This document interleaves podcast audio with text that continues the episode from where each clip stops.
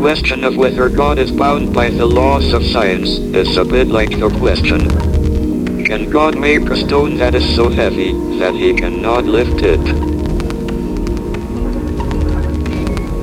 I don't think it is very useful to speculate on what God might or might not be able to do. Rather, we should examine what he actually does with the universe we live in. All our observations suggest that it operates according to well-defined laws.